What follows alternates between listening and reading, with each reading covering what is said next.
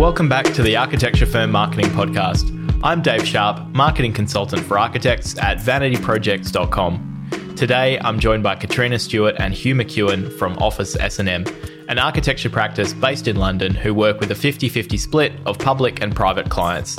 Office S&M are known for their playful projects, inventive use of colour and materials, and they've recently won the BD Young Architect of the Year award, AJ 40 Under 40 and RIBAJ Rising Stars.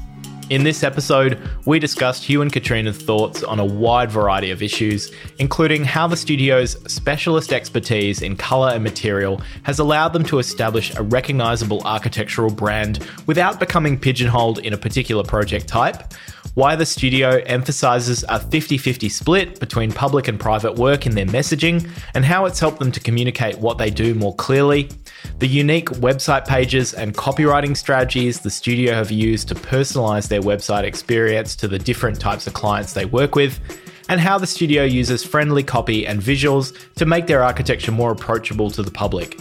I really hope you enjoy my conversation with Hugh and Catrina from Office S&M.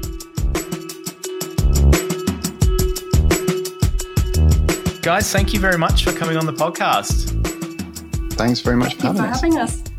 No problem. Um, I think you know where should we start? I, I, think it's always good to have a little bit of a, I, I, suppose, the journey of the studio and your backgrounds and all of that stuff. And I was reading through your about page, and it looks like you guys have some pretty sort of interesting backstories that kind of lead into some of the stuff we're going to be chatting about. So, should we do the usual? Give us the background on the studio, and I guess I guess where Office S and M has kind of come from over the last few years.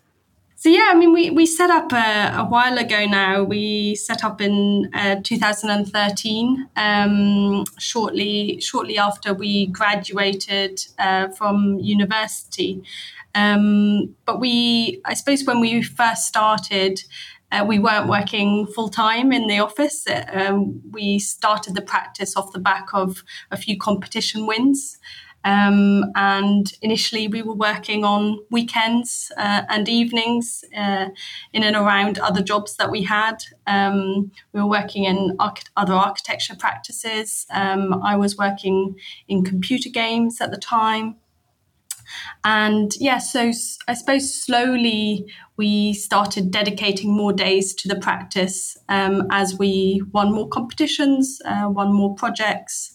Um, and then about two years ago, we started, yeah, we work, we started working full time in the office. Wow. I didn't realize that it was really just the last couple of years that it's been full time. And then what's the studio at now. You guys are like a serious architecture firm now. it's come so quickly. So and so at the moment, what are, what are you kind of at as a practice in terms of the number of people that work for you, and I guess just a little bit of that. And then we'll go back more to the background and Hugh, your background as well. I'm not skipping that, but I'm kind of interested in sort of where you're at right now in terms of uh, um, uh, over the two years, yeah, so, how far you guys have come. So we're now a team of five, going on six. Yeah. Um, and um, we've then got kind of various other team members that work with us. Um, and yeah, we're now in a position where we're working on a kind of 50 50 split of uh, work for public clients and work for private clients. Um, so we've sort of continued from those early competition wins, as Katrina mentioned, um, and then um, carried and then moved into kind of more uh, more private work as well. Um, and yeah, you know, things seem to be going really, really well. Yeah. And so those competitions that you're working on, kind of side projects, doing that. What, how are you sort of picking? I guess what you were spending your time on, just anything that looked like it was kind of an interesting fit. Uh, like what sort of what sort of stuff were you kind of looking for at that point? So I suppose with the earlier competitions, um, we were looking. Uh, I suppose to enter competitions that were of a scale that we felt that we could, um, you know, compete yeah.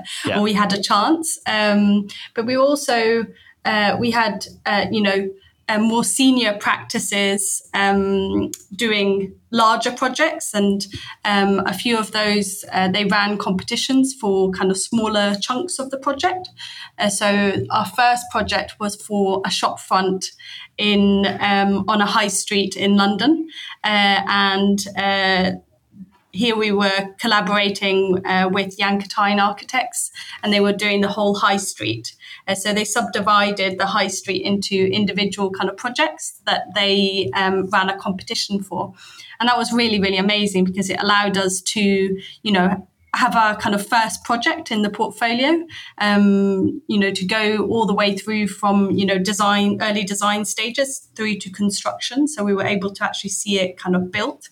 Um, and it meant that it was like a first stepping stone, I suppose. So the next project, we did four shops on a high street. Yeah. And then the next one after that was a full high street. So I suppose we always kind of, yeah, use these early projects as, um, as a way of uh, you know learning, um, uh, but also as a kind of stepping stone to the next project.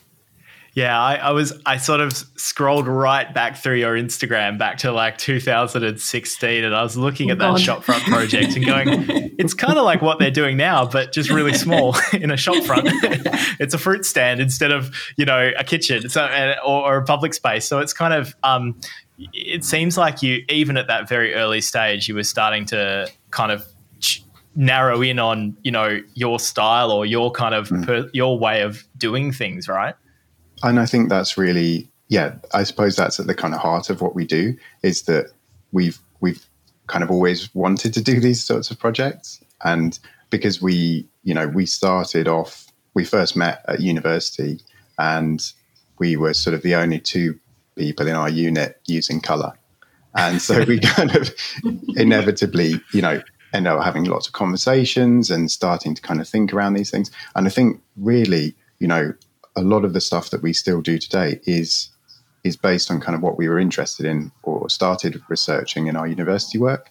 And, you know, then, you know, fast forward a, a few years, uh, and we're now actually kind of being able to build that. But it's we've always had that kind of ethos at the heart of what we do. You know, it's not like we set out and thought, oh, where's the, you know, where's this kind of, you know, where's the opportunity to yeah, do something different? Um, it was exactly, yeah. exactly. It's been, I think we always use the term organic, um, um, but yeah, I think it's been quite natural.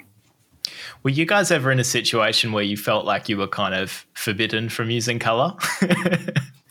maybe maybe not but you know it's you're sort of saying it sounds like it was the work that you kind of wanted to do but maybe those opportunities weren't always kind of there right until you got to go out on your own and really just go for it. I think i think it's sort of almost like it's not supported you know? Yeah. I think because in art i think we always talk about the fact that in architect, architectural education um, it's sort of not a topic that's broached. You know you don't get taught about color in the way that you yeah. would in a in a in an artistic practice or, or, or artistic education, and and yeah, it's incredibly powerful spatially, and um, in terms of communication and in terms of the ways that you can kind of use it, you know, architecturally, and yeah, we feel that there's kind of this gap, and then that gap just carries on through because people haven't you know haven't built up a confidence in it, then don't feel confident in it when they're in practice, and so there's always this kind of you know default kind of um, return to grey, um, yeah. which, which yeah, we think we think is sort of you know potentially because of people just never you know never having the confidence to kind of use something. That's yeah, that's interesting. I was kind of wondering about that. We we spoke a, for a couple minutes before the call about uh, Hugh about risk and risk taking and using color and uh, my my perception anyway that that there's a lot of practices that kind of seem maybe a little bit afraid to do that. Um, that it is kind of a risky move to be that bold, and and you mentioned that you know it's it's even just part of your process of kind of comforting and reassuring clients that it's okay to use to use color. it's like everyone's kind of, but but it's very it's interesting that you put it that it's it might be coming from a place of not really necessarily being taught as much about it, which is very interesting. Um, so, do you did you find as you started putting out some of your projects um, in in this very distinctive sort of very office uh, S and M kind of way? Um, how soon did you notice that there's, I, I guess, a bit of an audience of people out there that are just real lovers of color and joyful design? Did they appear quite quickly, or did it take time for them to sort of uh, for a little bit of a, a, an audience to kind of mass around you guys? I'm not sure. I think I think I suppose when we when we first started, I think we felt uh, probably like there weren't that many people doing things that we were doing, and and actually, I suppose through you know through things like social media and um, you know particularly probably kind of Instagram, I suppose we've realised that actually, you know, there are there are people doing, you know, similar things to us, and and I think that's been really really nice to kind of learn about other practices um, and and I suppose form these relationships with other kind of artists, designers, uh, makers, uh, and also architectural practices. Um, and yeah, I suppose it's it's it's. Um, I think it's it's still something that is, um, you know, maybe not as kind of uh, widespread as you know other other kind of approaches, uh, but I think it's definitely something that's growing, um, and definitely something that we've kind of noticed. Absolutely. When, yeah, go on here. And I, and I think you know I think just to carry on on that point, um, I think we're finding that that's across the world as well. And I think that sort of sometimes, you know, there are definitely connections that we have in London, and we see sort of, you know, there being opportunities and and kind of, you know, a, a kind of group of, of architects that are starting to kind of do things, you know, near us. But then also, it's it's much more widespread than that. And and actually, over the last year, we've kind of had the opportunities to just hop on Zoom calls and have have conversations with people that maybe we otherwise wouldn't, and you know, talk to um, you know Paradigm Ariadne, um, and Space Popular and kind of people that you know we've got these kind of tangential connections with, but they're in you know I think you know the Space Popular were on an island in off the coast of Sweden. You know when we had a chat with them. Yeah. But you know so so there are these there are these um, people kind of doing doing things that we sort of see connections with um, that yeah we're just trying to kind of then foster you know foster those connections and and and yep. yeah continue that conversation in in various ways. It sounds like color is almost an industry. There's like color artists color consultants. You're in the color niche. You're kind of like friends with each other in connecting in ways that you know normally architects are kind of connecting with each other. Um, but you guys are like these are our color people and we all hang out and we're best buds. Like i love that. No that's, that's, really that's really yeah. true, and and like we've been, we just did some judging for a color, an award that Dulux run, you know, yeah. and and and then it's sort of seeing, yeah, seeing how we can kind of have conversations in different spheres. That's really really exciting. Oh, they must love you guys. the, the, number one customer, the VIPs. Um, yeah, and I was I was just reading the profile that you posted the other day about um, Overcast House, and your I saw that your client was themselves a color consultant, and I was just like, oh, the obvious impact of being in a niche and being distinctive here that you end up attracting um, devotees of that niche, right? And people that are kind of in there. Um, so that's a that's an interesting, what a cool client to work with in your in your case. That must have been a bit of a dream. Yeah, it's it's fantastic when you can you can have those conversations really openly. And I think, yeah, we are now starting to be in a position where people know about us and start to come to us because of what we do and yeah. because of the value that we can bring to them.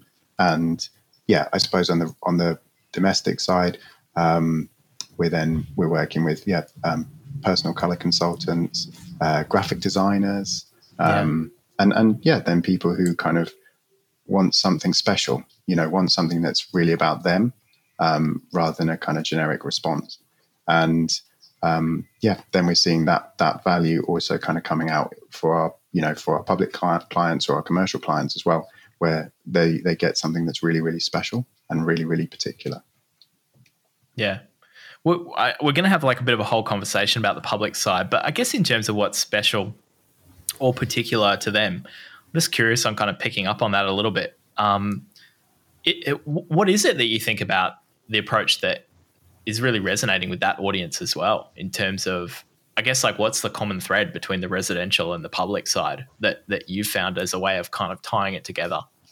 I think it really comes it really comes out in kind of uh, I think in the way that um, design can be expressive, and I think because we go through um, very you know personal conversations both with our private clients and with public clients, um, it's then that level of conversation being translated into the architecture that, that is is where the kind of value is. So with our with our private clients, it's kind of you know meaning that exactly what they're interested in. You know, as we go through this kind of you know um, almost sort of confidence building process is then realized in the final space and and then they're able to enjoy it with our with our public clients it's much more of a co-design process where we're then um, working with um, local residents or um, kind of focus groups um, when we're then uh, building capacity and building you know the the, the ability of of these um, uh, kind of wider groups to um, to input on the designs and then see their their input represented in the final pieces. And so it's it's working through you know collecting stories or collecting collecting designs and then you know talking about colors, talking about sites, talking about materials, and then how we how we're going to kind of deliver those things that we've um, sort of that we've empowered people to be engaged with and and come out with a solution for. And so those then result in these um, in in in our public clients seeing that we're we're able to kind of bring people on that journey and and res- and create results that are um, you know are, are, the result of that journey. They are they are actually what those what um, what the public consultees have have sort of felt valuable and we've translated that into the final piece. Yeah interesting. Um, Catrina do you have any thoughts on that one? Yeah, I mean, I think I think I suppose um, as Hugh was saying, I think I think it is about that kind of design journey. Um, and you know, as a practice, we're very interested in um, you know narrative and um, you know materials and uh, treating color as a as a building material. Um, but also, yeah, it's it's it's really about that kind of journey of design and those conversations with with your clients and you know finding finding out about you know every aspect of you know their kind of daily lives and and and really it's about kind of celebrating that it's it we you know also we quite often use very simple materials uh, but um, you know uh, curated or, or combined in a kind of interesting way. Um, and, and, it's the same with, you know, simple kind of, you know, thinking about simple activities in a space, but actually, you know, really carefully designing around them. This approach to going through that journey or that process with clients, I think in relation to color and the sort of the, the using it, using color as a material, I'm you, I, am imagining that early on in the practice, you had you you. It seems like you had a fairly clear idea, I suppose, of you know creatively what you wanted to do. But I'm I'm I'm sort of interested in you know how you developed this sense of there being a process and a journey and managing people through that process, whether that was a private client or then it's sort of scaled to a community, or it, it's kind of it's it's kind of a difficult. It can be a difficult process, and I imagine it's kind of made slightly more difficult given that there's this sense of we're going to do something that you know maybe is a bit unexpected, is not kind of just going with the norm. Um, maybe what do you? How did that process start to develop for you guys? Did you have any, I guess, background that helped with that, or was there a particular sort of trick that you picked up along the way that made things a little bit easier in that area? I think it, we have a kind of range of approaches, and I think it's um, it's really about kind of giving people options as well as kind of taking them through the through the process. So I think what we found was that um, it it's it's really I think we didn't have like a specific way of kind of approaching that, but we had a, a kind of academic understanding of you know thinking about precedent, thinking about design, and and how those two things could kind of be related. So how you kind of explain things through examples of you know stuff that already existed, but at the same time try and propose something that was was totally new. And I think then you know kind of using using that approach um, to bring elements that our clients are interested in and elements that we're interested in together um, is then uh, really kind of powerful because then we create something where um, it's sort of it's sort of something that neither of us really expected at the end of it because mm. parts of each will kind of be fused together and, and it'll turn into sort of something something different.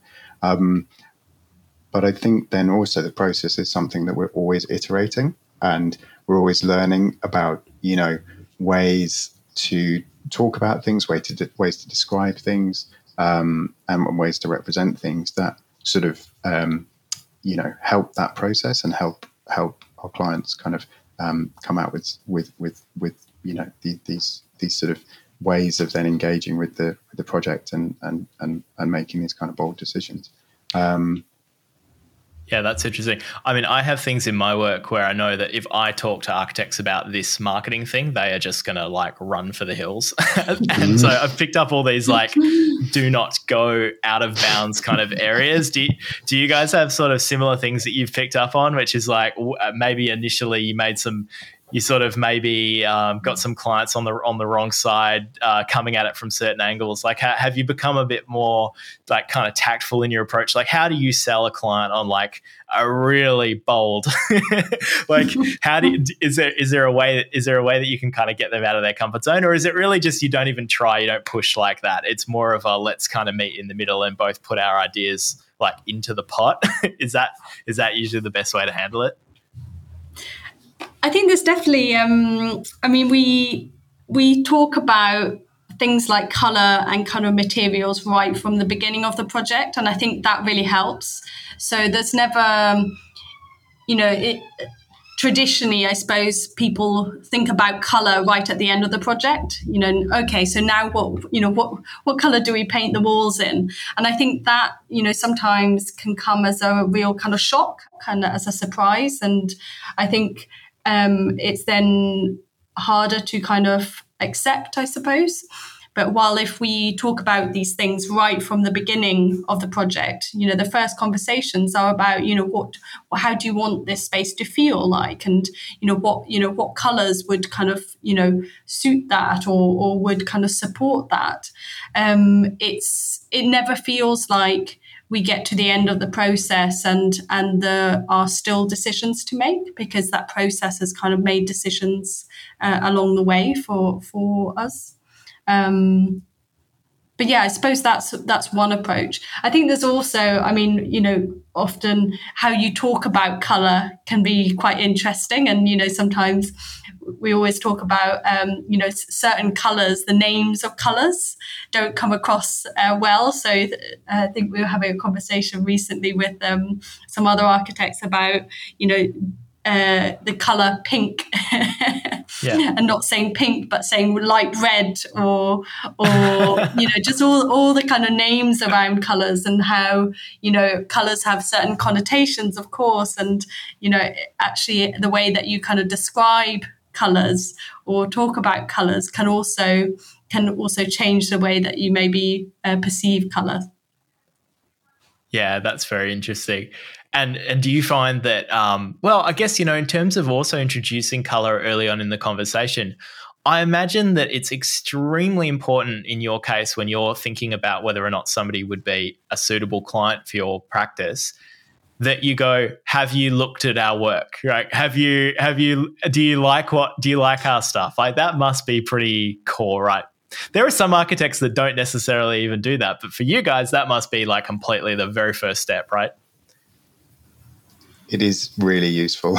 Yeah. and I think I think that was sort of a bit, you know, a bit behind kind of what we were trying to do with our website redesign was also to kind of try and present the work really clearly that people yeah. got a really good impression of kind of what what we were, you know, what we would be looking to to help them with.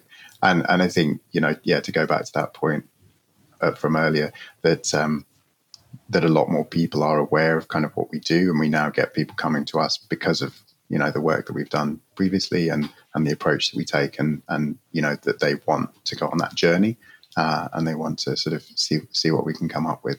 Um, so yeah it is it is really important.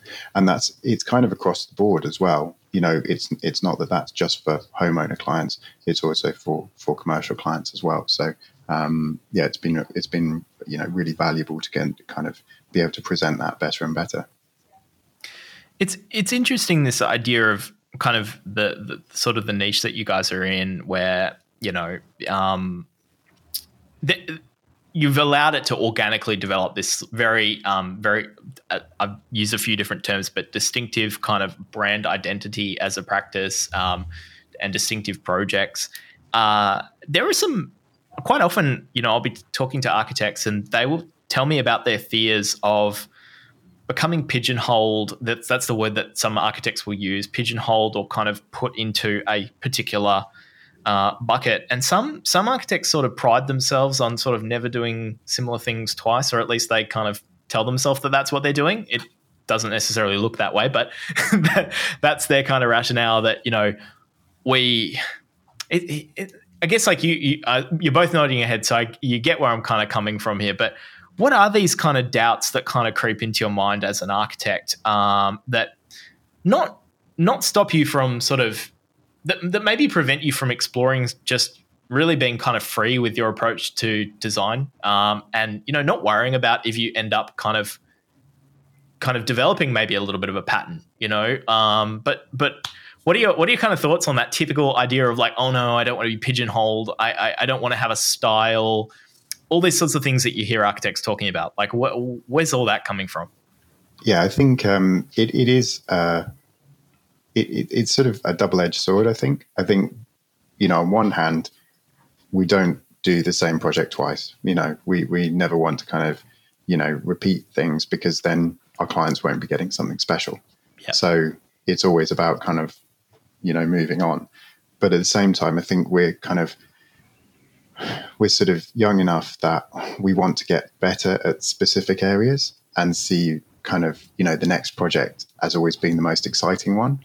And there always being kind of you know more value that we can add in specific areas. And so we're really kind of trying to you know yeah develop things. And i think as long as we keep a kind of you know a sort of methodology of of you know continually innovating and uh, investigating new things and being really honest with with you know developing things with our clients um, i think we can continue to then yeah sort of you know get better at the other yeah. things that we do so i think it's not i think the the sort of pigeonholing thing um, it, it depends on kind of what what is the pigeonhole you know if if if our pigeonhole was you know the most innovative architect in London or the UK, I'd be happy with that pigeonhole, you know? And and I think it's really about it's really about kind of what's that pigeonhole stopping you from doing? And at the moment, there's nothing stopping us, you know? Yeah. And I, and I think I think it's really the the the you know we we yeah I don't know. I've probably talked enough about that. I, I think it's it's not so much a pigeonhole in terms of like where you're at or your position in the industry. I'm, I guess I'm speaking more to this idea that you know when when there's a summary of the work that you guys are doing as a practice, it's like Office S and M are known for their exciting, joyful, colorful, creative architecture. Like it's the it's the known for X factor that some people look at and go, oh known for something, oh, that's a bad thing. like, whereas in any other field of art or creativity or anything, you'd be like, that's a good thing. You really want to be known for something. And part of that is usually a byproduct of being kind of consistent in what you do, right? And having some element where people can go, I'm enjoying kind of following the different iterations as this practice kind of evolves, but they're not like doing like, a blue house one day, then a grey kind of like cold sort of sterile thing the next day. Then they're doing it like they're not they're not you're not experimenting to the degree where it looks like six projects from six different firms. Instead, it's kind of they've got they've got kind of a what yeah, and maybe that's just a byproduct of a certain approach and a certain personal sort of you know all that sort of thing then when you get sort of clients that like the stuff you're doing in the mix wanting to continue to drive that then it becomes a bit of a thing. But i guess that's what i'm talking about when it comes to pigeonholing in a, in a long way right? Um, but you know obviously that's something that you guys probably see it the way that i do i suppose which is that that consistency is a is a can be a real strength can't it? Yeah and I, and I think also you know we we talk to clients right from the beginning. And you know you know often they come to us having seen a project that we've done and you know you know liking um you know a, a, particular project that we've done. But i think we always try and talk to them and you know say that we don't want to have you know we don't want to start the process with any preconceptions. And of course you know that's sometimes hard to do but I, I, think it's really important for us as well that we actually trust the process and you know trust that we'll get you know we'll get somewhere good in the end. Um, but i think it's you know we don't want to we don't want to start that process knowing what we're going to do because it also you know doesn't make it very interesting for us either. Um, and and the client you know already knows uh, already already knows what they're going to get. So i think it's it's important for us to yeah, to allow that process to kind of develop um, those ideas and, and, develop those projects. But of course, every project builds on the last project. Um, and, and so there are going to be kind of threads that we continue and continue to kind of uh, research because I mean, we, we also, I suppose, taught for seven years. So we're, really interested in the kind of at- academic side of things and we we see our projects now that we don't teach, we see our projects also as, as an opportunity to continue our learning um, and continue those those kind of yeah, I suppose developing those ideas. I just want to push a little bit further on it because that's what Catrina, that's what everybody says, except for the academic part. But the part about every project's a fresh thing. It's a blank slate. We go in, we're not predicting the final outcome. Like everybody says that. I know that's what you're supposed to say as an architect, but um, there's a there's a sense I think like in looking at your work from the outside that you're pulling kind of on the same sort of thread and continue to go deeper and deeper down a bit of a rabbit hole of going like we're, we're kind of going in a particular direction and I guess um, coming back to some comments you made earlier about that sense of hey that's okay. Like we can go off on a bit of a, a, like we can go down a bit of a rabbit hole to practice in terms of exploring things that we're into. Like is that does it feel like from your side that that's kind of what you're doing? And i think i'm talking about kind of in, con- in contrast to sort of you know the regular sort of practice that maybe isn't kind of going out on a limb to quite the same extent in terms of you know, I guess you've created an environment in your practice where it's kind of okay and good to do that. So I'm just curious in kind of getting, I suppose, your thoughts on how that works and what that's like. And I guess, like, philosophically, I mean, uh, even yeah. as a business or as designers, like how that how that kind of experiences from your end.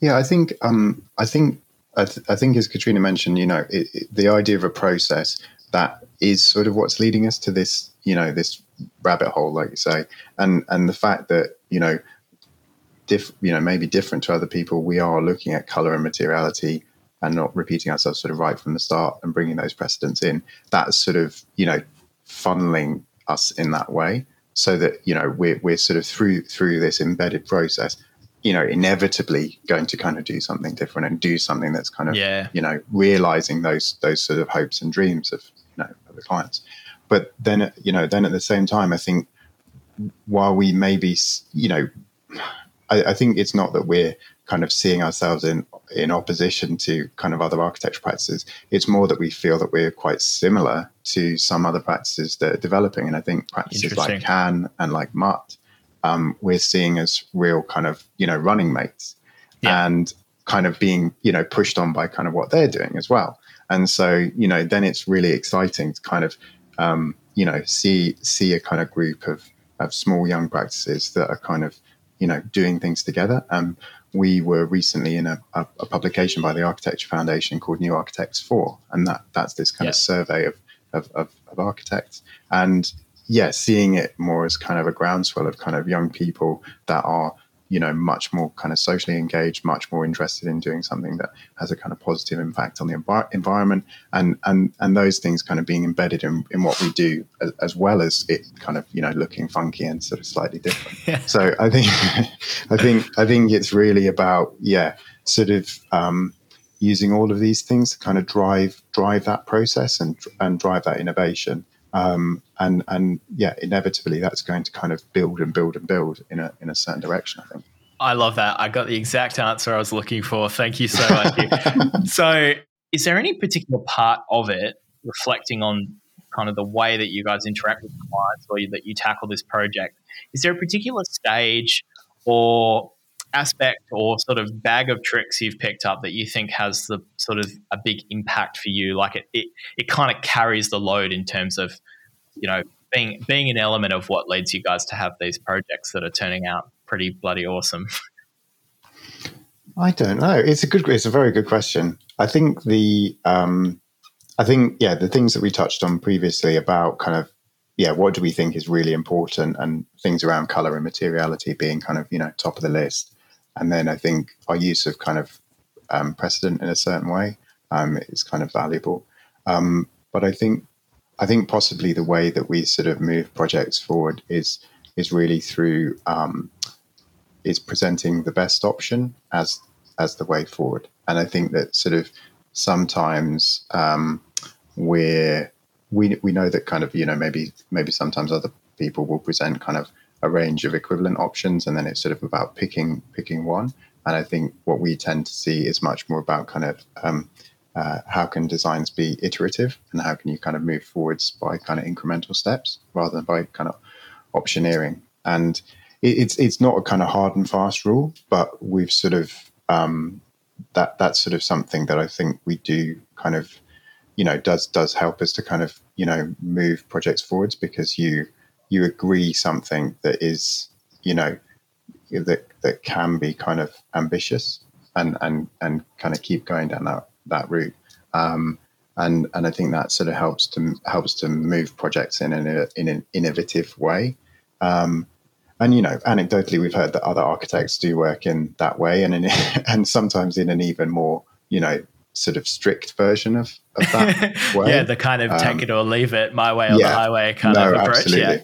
No, no, no. I you know, I, I, think I was hearing some anecdotes about Herzog and de Meuron, and you know, yeah. they're they're like quite literally not allowed to present more than one option because yeah you know why would you if if you if you as an architect decide something that is the best you know the best outcome the best fusion of all the discussions you've had and you know and a client says no to that you know why, why yeah. are they employing you and I, yeah. and I think that I think that there there is something about that it, it, you know but but I but yeah we're not as draconian in that way. So, um, do, you, do, you, guys like? Is your approach to, to have a similar sort of? We're heading in one direction, but break it down into so many more, so many small decisions that your client doesn't even realize what they've agreed to.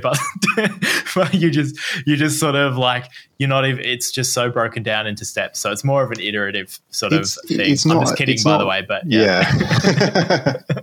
yeah. I think there's also like different stages to make, you know, for different decisions. So I suppose we kind of start off with a kind of master plan, and you know, initially the decisions are around where things are or where you do things, and and we slowly kind of zoom into the space. And I think I think those you know breaking down the process into those smaller steps really helps to I suppose make make that process less daunting um, and and feel less like you're making big decisions and actually they're kind of smaller smaller decisions as you're as you're going along. Yeah that's really interesting. Do you feel that uh, overall that's a big part of kind of how you let's get back to marketing for a second because we've gone down the architecture rabbit hole for a bit too long. Um, do you feel that that's sort of part of the part of the process in terms of like branding, social media, kind of how you present yourself publicly. It's that architecture we need to actually be a little bit less daunting in terms of um, like is that is that part of the recipe as well? I'd never really thought about it in that way. Um, and yes, I suppose so. I mean, I suppose we, you know, we use we use social media quite a lot. We um, uh, often talk about projects, um, you know, as they're being developed. Um, so I, I, suppose, like in the early stages, we talk about stories or, you know, um, kind of narratives around projects and um, material choices and things like that. Um, and yeah, I, I, suppose part of it is is to make it a more accessible or more legible in a way. Um, yeah, I've never think, really thought about it in that way. Yeah, I, th- I think you know we want things that are experiential at the end of it. You know, things that is in some way kind of immediate. And I think that while we have an academic a background and a, an academic process. We don't want the work to be overly academic. You know, we don't want somebody to kind of have to read the guidebook to the to the project. It should be something that you that you experience, and then you know also there's the story behind it, and and you can get kind of a richness out of it in that way. But yeah, I think definitely we want to be approachable, and we want to produce work that is is approachable. I've been on a bit of a kind of a run lately of um, interviewing architects that also have kind of academic backgrounds as well and that have taught. And it's not something that I'm trying to do on purpose, but I'm finding that the practices that tend to communicate quite well um, online tend to tend to have some experience standing up in front of a room of architecture students and having to explain ideas to them. um, and it seems like it's quite a helpful background. Also, a couple of guests on the show have mentioned that it's given them an environment where they've really had time to sort of think about kind of their ideas and what they what want to do. So was I guess like have you found that that kind of communication was was that a useful you know when you when you're writing your kind of Instagram captions and things like that, and you're thinking, I mean, who do you feel like you're talking to? It's I'd be interested to kind of get inside your mindset a little bit in terms of you know when you're sitting there, you've got a picture, and you know you need to write a couple of paragraphs. Like, where does your mind go in terms of that process when we're thinking about how do we sort of explain and communicate around you know what we're doing?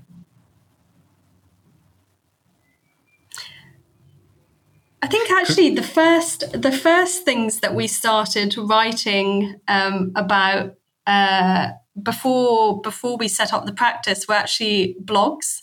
So I remember Hugh set up a blog uh, while we were studying, and you know at that time it was quite not everyone had blogs. you know you're you're quite early, um, and I remember also setting up a blog, and actually, I found it so useful um, to write in the blog. And, and, you know, I don't think anyone ever read it, and it, it wasn't really about that. It was more about, um, you know, pausing you know while you're developing a project and actually kind of writing about it and and telling the kind of story of what you're doing and and uh, you know, thinking about the process and the ideas, and and that that became such a useful tool actually to go back to. And I think our kind of Instagram account, I suppose, has been a continuation of those blogs in a way. Yeah. That they're captions or moments in a project where where you can slightly look back and reflect on what you're doing.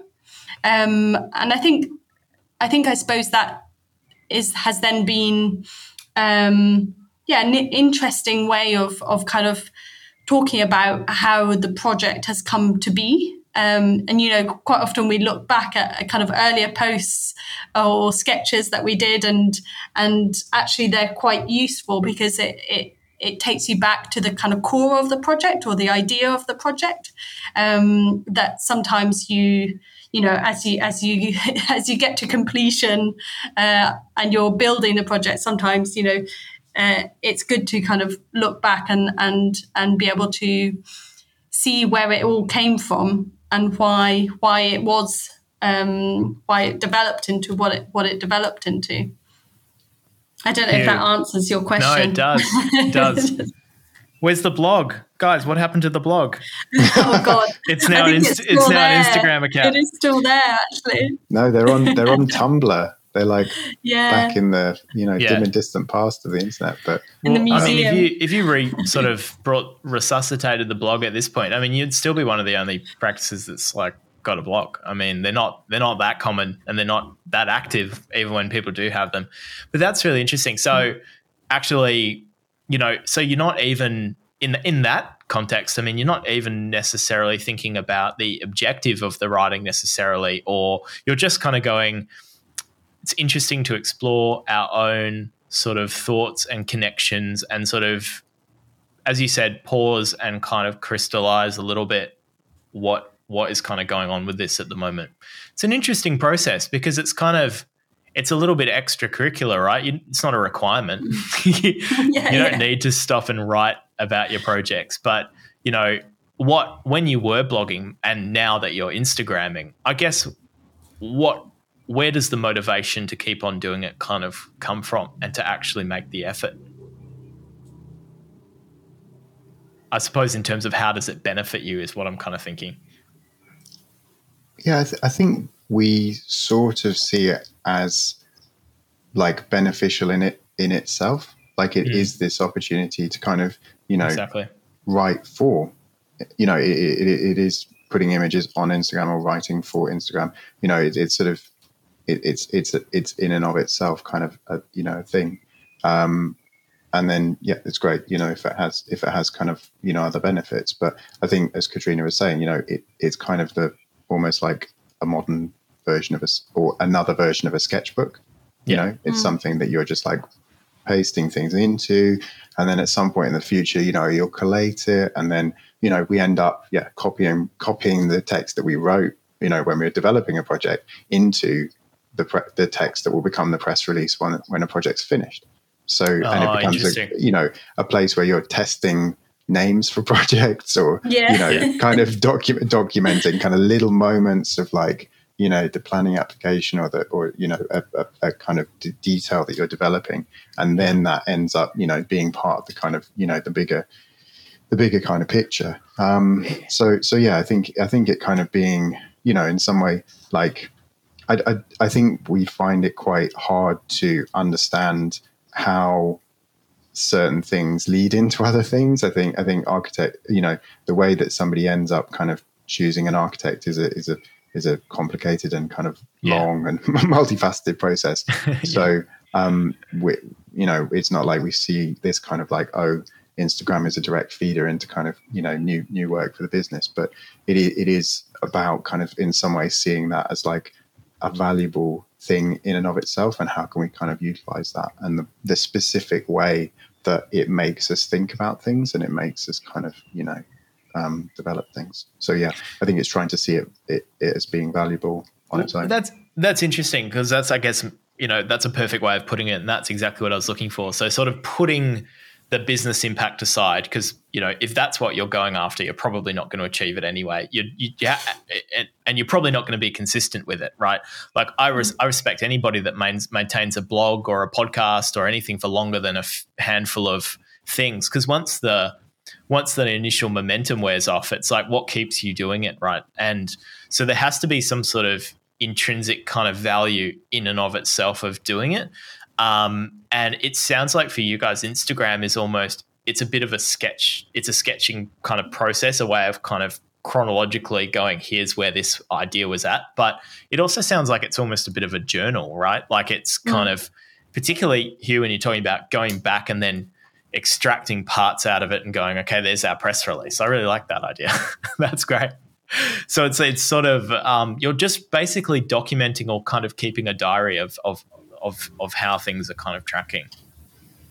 And it's really funny because people will say like, "Oh, congratulations on you know getting that planning application through, or, or this or that yeah. or the other," and then and then actually, you know, that may have happened a little while ago, and you know, we just didn't get around to kind of documenting it, and then you've kind of you know you've got to remind yourself of it, or you get like a you know. Yeah.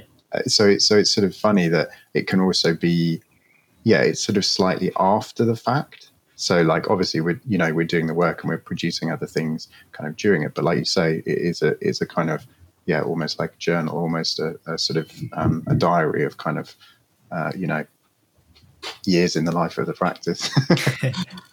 That's a really cool way of looking at it, and I think like you know in terms of setting it up in a way that when clients uh, walk in the front door, that they are almost kind of that there is some transparency and authenticity on your part in terms of how you communicate online with the public that you know people are pretty much going to feel that the contents uh, match what's written on the tin right? Like that this is kind of what i expected and that you're being open about you're being kind of an open book about sort of your process and the thinking that goes into your work because you want people that are going to be attracted to that and like-minded right and is that kind of have you ever found that, you know, the stuff that you put out there, has it kind of come back to you in terms of has it been appreciated by you know, clients that have walked in, have they ever, you know, quoted one of your blog posts to you? Catrina, you said no one reads them, but read them at the time. But, you know, do you, do you find like, oh, you know, we're doing this, and the people that are coming to us that we're now working with, they actually do have quite a good awareness, I suppose, of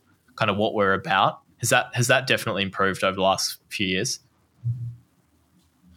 Yeah, I, th- I, think it definitely it definitely has. Um, I think also, you know, we're aware that we're not a practice for everyone. Um, that we are probably, you know, uh, a bit like Marmite or Vegemite. Exactly. Vegemite. Yep, yep, yep. Perfect. Um, but I think, yeah, and, and you know, I, I think not everyone. You know, this is probably the case for everyone, but you know, not everyone is going to like what we do and and that's okay. Um, but I think in you know more recent years, people have come to us because they've seen our work and and because they like our work, um, and it's it's yeah it's made that um, kind of process, I suppose, a lot a lot smoother. Mm. Um, because people are, you know, already know what we do uh, and uh, like that approach. Um, yeah. But yeah, I, I know that it's also not, you know, it's not for everyone.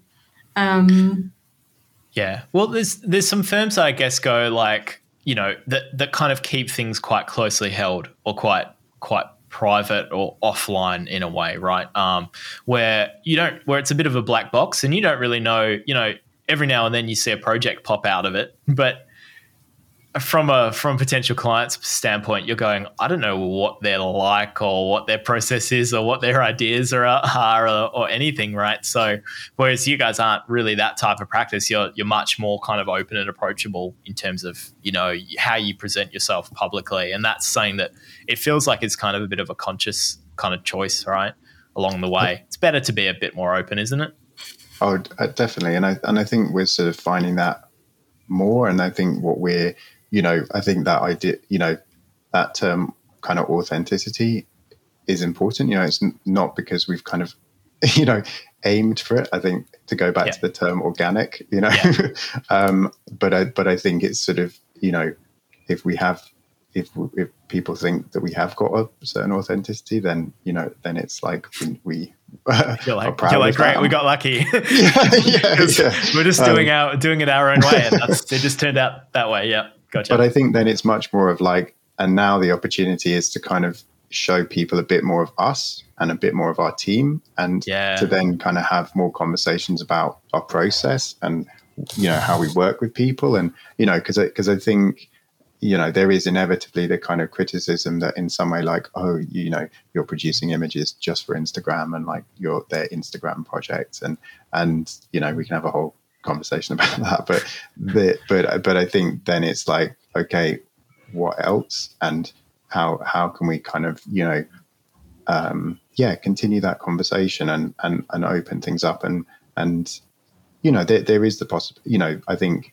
um, sometimes sometimes the projects you know um, you know people will wonder like oh like who commissioned that and like how how on earth did that did mm. somebody like get to the point where they felt like they could have a conversation with you and yeah. we want to be much you know we want to be even more approachable than that that you almost need to be right yeah because of that kind of marmite factor it's like you know it's like we're not for everybody but we're going to be very like welcoming to the people that are that, and you can't use Vegemite as an example because everybody in Australia likes Vegemite. So it, the, the, analogy doesn't work here.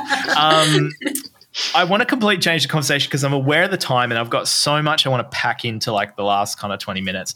The first thing, and I want to talk about this idea of you guys kind of diversifying away from just, you know, the residential stuff. And I've heard you quote the 50 50 split quite a few times, and it's on the cover of your it's on the front page right away, front and center on your website. So you're extremely well media trained, your 50 50 split. Um, soundbite, I love it. I'm curious about strategically embracing this idea of the 50 50 split and going, it's a 50 50 split. We're going to give it a name. It's not just going to be, we do homes and then we also do public and then we also do commercial, blah, blah, blah. We're going to be like specific and kind of precise about it. I think you're the only again, this might be one of those we did it organically, wasn't intentional kind of scenarios, but um, this idea of going, we're going to create this specific sort of layout of these two things and talk about them with this kind of evenness, and we're going to be intentional and at least come across as kind of intentional in making a choice about that. Really quickly, I'm just interested in at, at what point did you kind of land on this idea of the 50 50 split?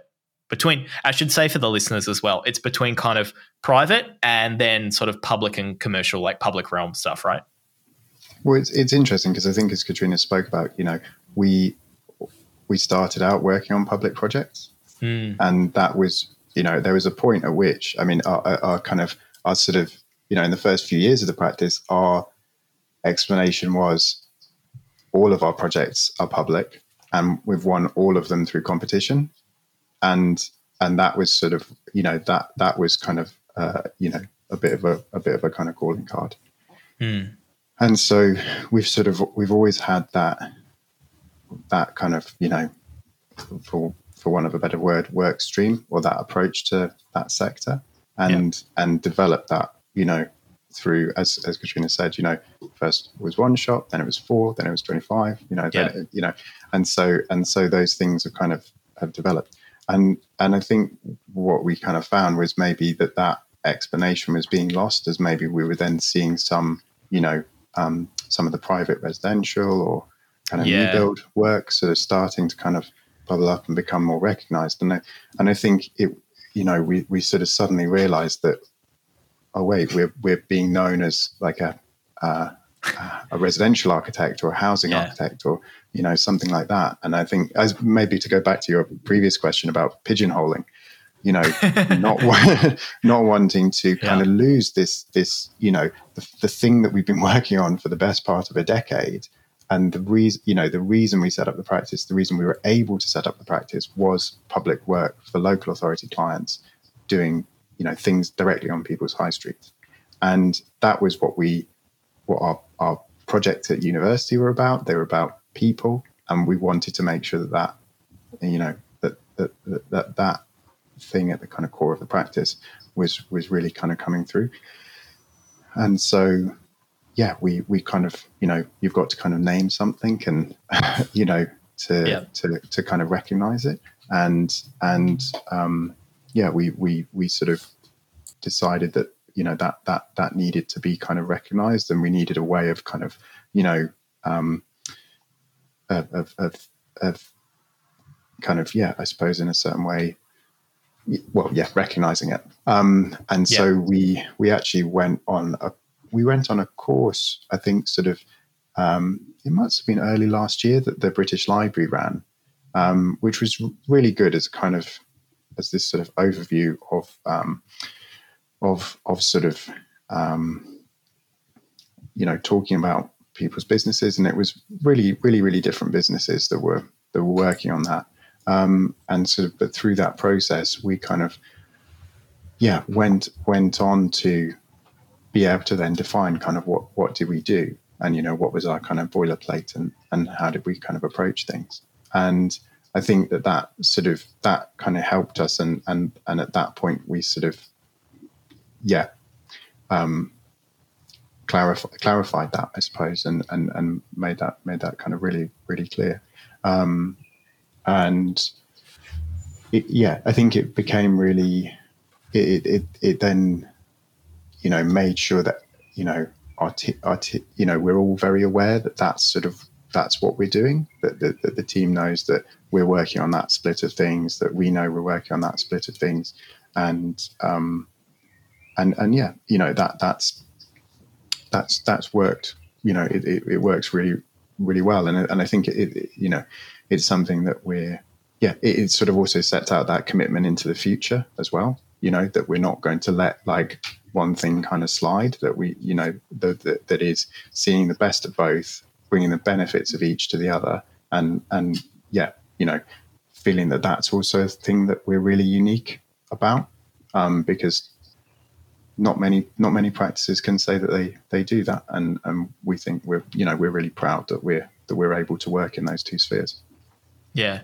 Yeah it's really interesting. I mean it's so common when pra- i mean a lot of the practices will start off actually more in that kind of residential end, and then they sort of mm-hmm. aspire to then start transitioning into the public stuff, and then it does sometimes start to get a little bit messy when you go from this category that you're well known in, and you guys were going the opposite direction, um, and we start going off in the other direction, and then all of a sudden oh, now our brand is starting to feel like a little bit ambiguous. People are kind of like, well, what do you guys do? Are you a commercial firm? Are you a residential firm? People want to kind of apply labels to you. It's all a little bit, you know, uh, and some and some practices don't like to kind of put a label on it, and they kind of leave it open to interpretation. Like what we could be kind of anything, but that kind of leaves people a little bit unsatisfied, right? Because you don't want to when you see a brand go our brand is everything or could be anything. We don't want to like put it, we don't want to like confine it. That's not necessarily that reassuring. So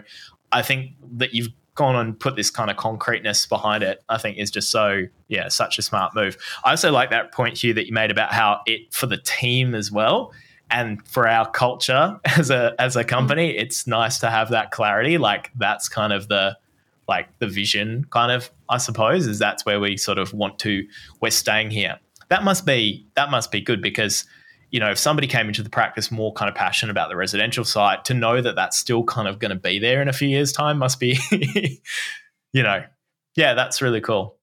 I think also with um you know especially with people kind of joining the team i think it it means that you know even kind of uh, junior uh, members of staff who are on their year out uh, from university means that they get a real range of experience. I think if we were a practice who only did, let's say, residential or only did commercial, you end up getting experience on one, you know, one within one sector and actually mm. this this means that you know they'll be walking down a high street talking to shop owners and you know about their kind of designs for their shop fronts um, one day and then the next day they'll be designing you know a space for a home um, yeah. for a family so i think it, that kind of range um, allows us uh, allows kind of um, team members to to get really good experience, but also allows us to be really agile from a design point of view, be, being able to, you know, jump from one to the other and know what you know each of them are kind of looking for is is uh, yeah is really really kind of helpful, I suppose. Yeah, absolutely. I've I've saved the best for last in terms of my absolute what I think is the absolute best part of your marketing, which is your services pages on your website.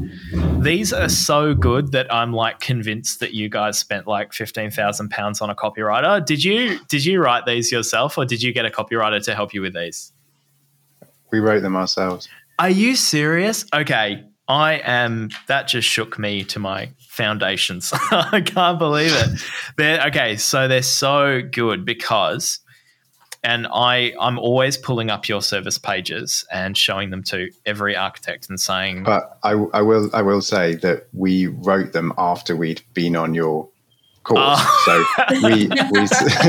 so, okay, so it turns out I just it turns out I just really like them because they're basically following my own advice. Okay, cool. So I'm gonna that's so funny, but I am gonna point out what I like about them, and therefore what I like about my own advice. Um, they're extreme. Okay, so just a bit of background. There's basically these three sort of service there's a prominent services page on on the studio's website that then just gives you three options homeowner council and developers i think so these three kind of core client groups.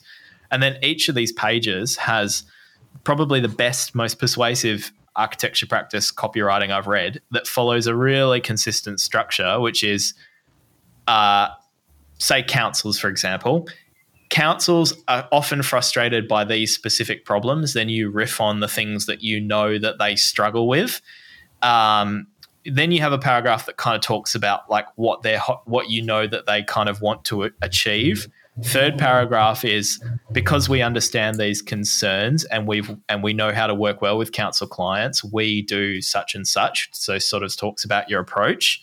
And then finally, you end up with a clear three step process that describes how you approach council projects. And this is repeated on the homeowner page, the developer page, and it's just, okay, it's brilliant. So, I guess like digging into that in terms of coming up with a question, how eh, eh, how did you identify? I mean, when you sat down and did this exercise of putting this copy together, and everyone should go read it.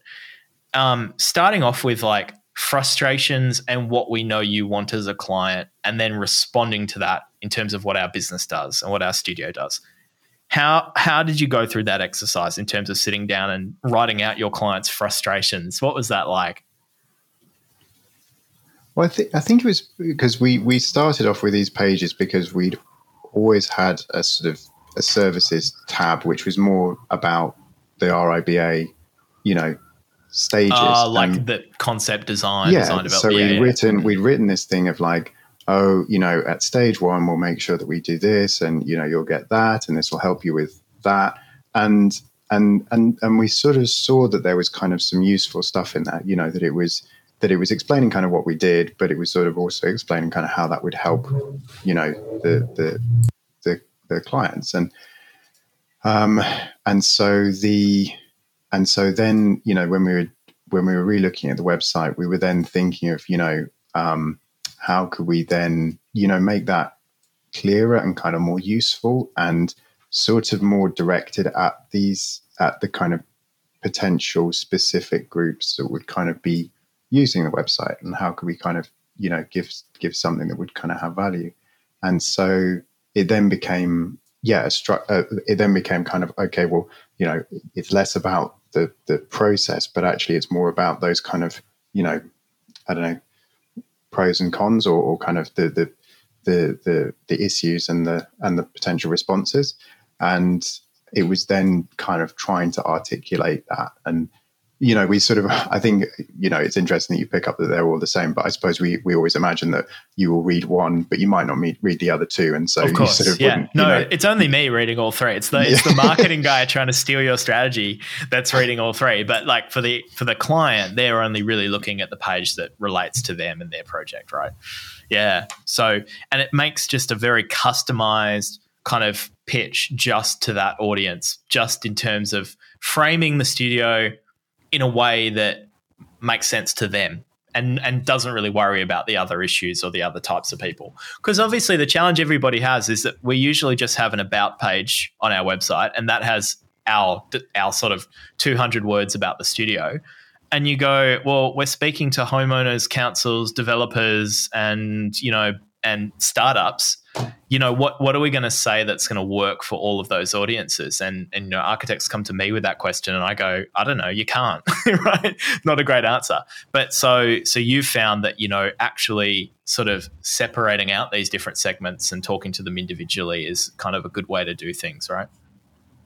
Yeah i think that's i mean that's been really really helpful um, in in also kind of explaining that kind of 50-50 split that we have mm. and as hugh was saying initially we had one for everyone and i think it was for no one yeah. because no one could uh, you know as an individual if you're a developer or if you're working for council no one could fully relate to the services that we were that we had kind of listed and actually separating them into the different um, the different types of clients I suppose that we have um, has been has been a helpful way uh, of explaining what we do in in you know a really uh, small amount of space. Um, but yeah, it's good it's to know that that you think it works. and there's such detailed pages as well in terms of the structure. It almost you're almost taking the approach of, in a way, almost taking what would be normally in maybe a fee proposal, and you're just going, "Hey, we're basically just going to put the preamble of a fee proposal on our website, so they can read it before they have to come to us and get us to write them a fee proposal." And and that's sort of you know we do a lot of bid writing for the public projects especially um, because they're always through competitive tender and so we are always articulating the kind of value that we can bring on a project and and having to talk about you know even more esoteric things like risk management and you yeah. know um, uh, and and and our approach to procurement strategy or you know and and so then almost kind of dialing that back to something that's sort of more specific and mm. can be a kind of potted version of that is is sort of you know felt like a felt like something that kind of we could do you know, and yeah.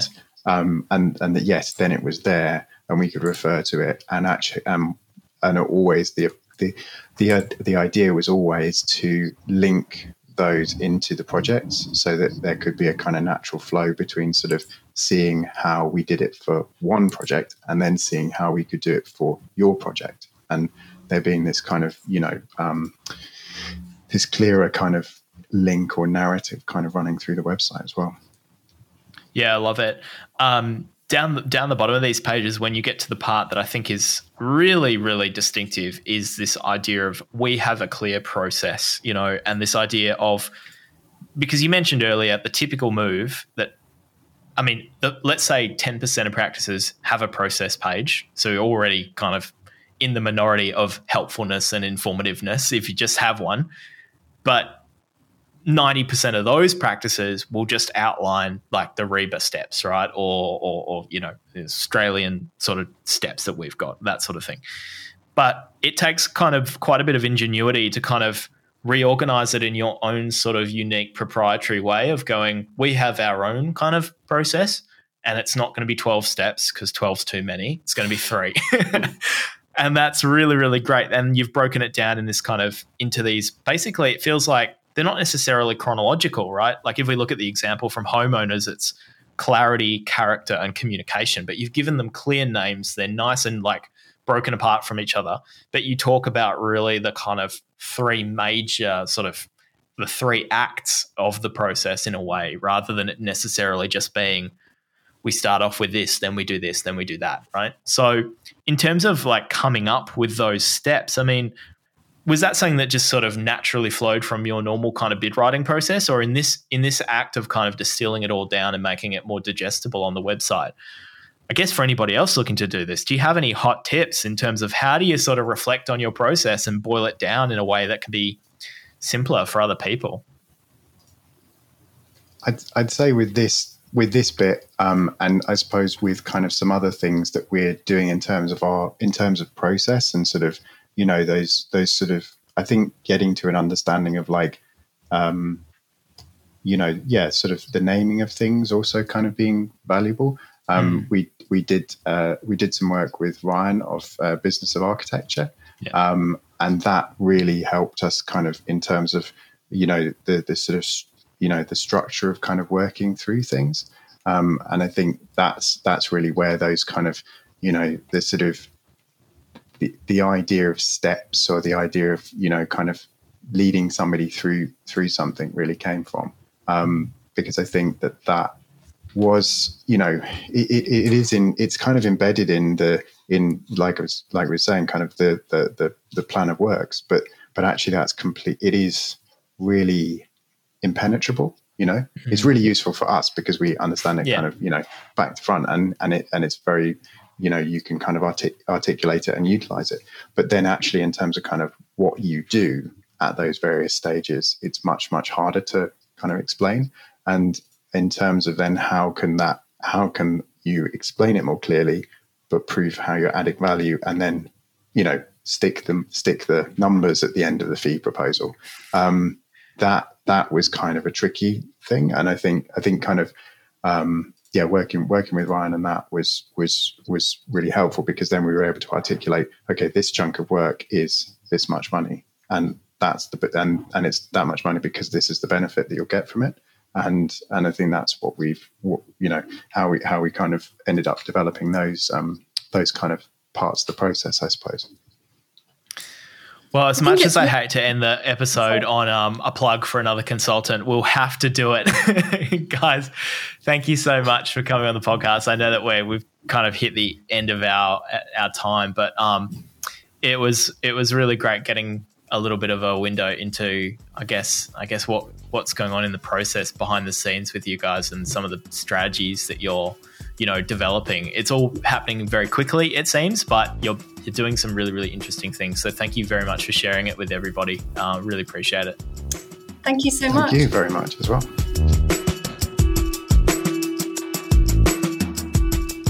Well, that was my conversation with Hugh and Catrina from Office S&M. If you'd like to learn more about their studio, you can visit officesandm.com or follow them on Instagram at officesnm. If this is your first time listening to the podcast, please make sure to subscribe to hear a new episode every second week. It also helps other architects to find the show and benefit from these conversations. So I really appreciate it when you subscribe in your podcast app. And finally, if you'd like to learn more about me, Dave Sharp, you can visit vanityprojects.com to check out my blog, join over 5,000 other architects on my email list, or learn more about my marketing coaching services for architects and book a 20 minute consultation to discuss your marketing situation. That's all for this episode, and I'll see you next time.